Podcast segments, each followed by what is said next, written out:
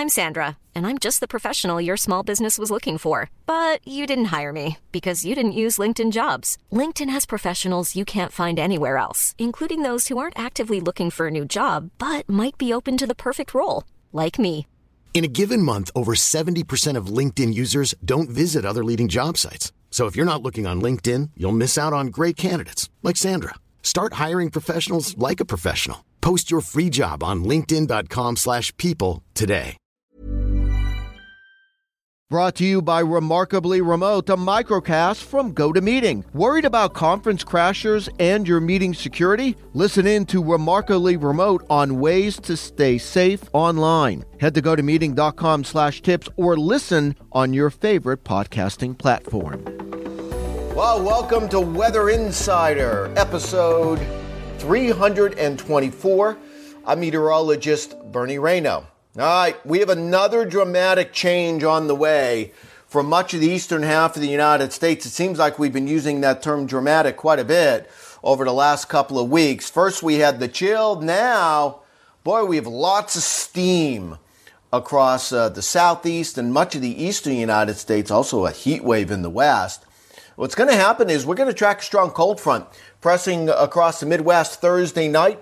That front will be pushing uh, across the Ohio, Ohio Valley on Friday. Now, behind that front, it's going to turn much more comfortable from Chicago, Minneapolis, Kansas City, and St. Louis late on Friday. Out ahead of that front, though, well, it's going to be another steamy, steamy day. Friday is going to be steamy across much of the mid Atlantic and Northeast, and there's going to be numerous showers and thunderstorms around. And, and I think with this, uh, the, the, the, digging trough or the uh, short wave, or however you want to phrase it, I let's say digging trough, that's going to bring the cold front in. There's going to be enough energy with this for some gusty thunderstorms as we go through our Friday afternoon and Friday night, especially across northern parts of Virginia, central and western parts of New York State and Pennsylvania as well. And I think there's enough wind in the atmosphere. And remember, how do you measure energy in the atmosphere? By wind. The more wind you have, the more energy you have. The more energy you have, the stronger the thunderstorms can be. And I, I think we're going to be looking at some real gusty thunderstorms as we go through our Friday afternoon and Friday evening across parts of the mid Atlantic and the Northeast. Uh, in fact, in those thunderstorms, I think there could be some damaging wind gusts with those as we go through Friday afternoon, Friday evening. Some of the cities that would be included in that would be, let's say, around Batavia, New York, Rochester, Syracuse, uh, Albany, New York, all the way across central and eastern parts of Pennsylvania. I'd put the risk in for Baltimore, Washington, Philadelphia, and the thunderstorms move toward the New York City area Friday night. Again, damaging wind gusts. I think that's the main threat. Then, with that front, turns cooler again. Now, it's not going to be as chilly as what we've had to deal with much of April and the beginning of May. In fact, uh, the, the air mass coming down behind this front will take us back into early May. Early May is a heck of a lot better than early April and late March. That's what we felt uh, earlier this month, earlier during the month of May. So we're going to go about 10 to 15 degrees below normal as we move through the weekend.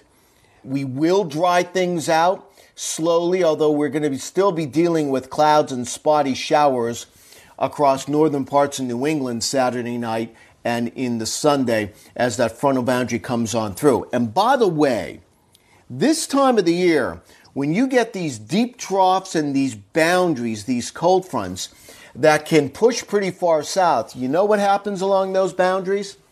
Well, what has happened so far this month when we had these deep troughs going to the eastern United States and boundaries get pushed into the tropics?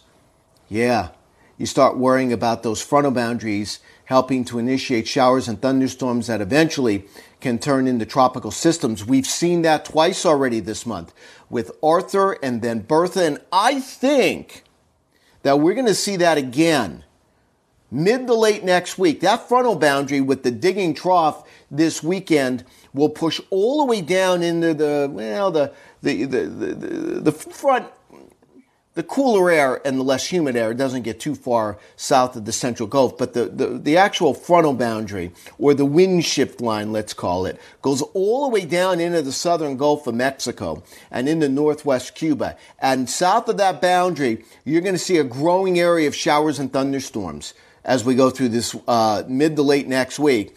And I think there's a 50 50 shot that we can get some kind of tropical system to develop down in the Northwest Caribbean toward the Yucatan Peninsula. Now, where would it go? I'm not even going to try to get to that yet because I don't know exactly in that area where it forms. But that's an area to watch for tropical development.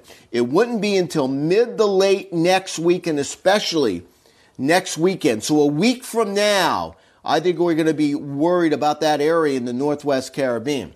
All right, other big stories. Big heat wave in the western United States. Slowly but surely, that heat is going to erode as we have a pretty strong trough for this time of the year coming into Northern California late Friday night into Saturday.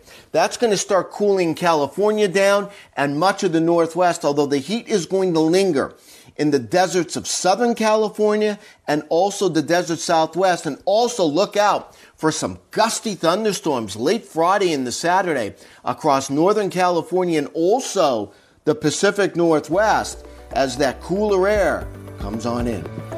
Have yourself a good Thursday night. We'll be back with you on Friday.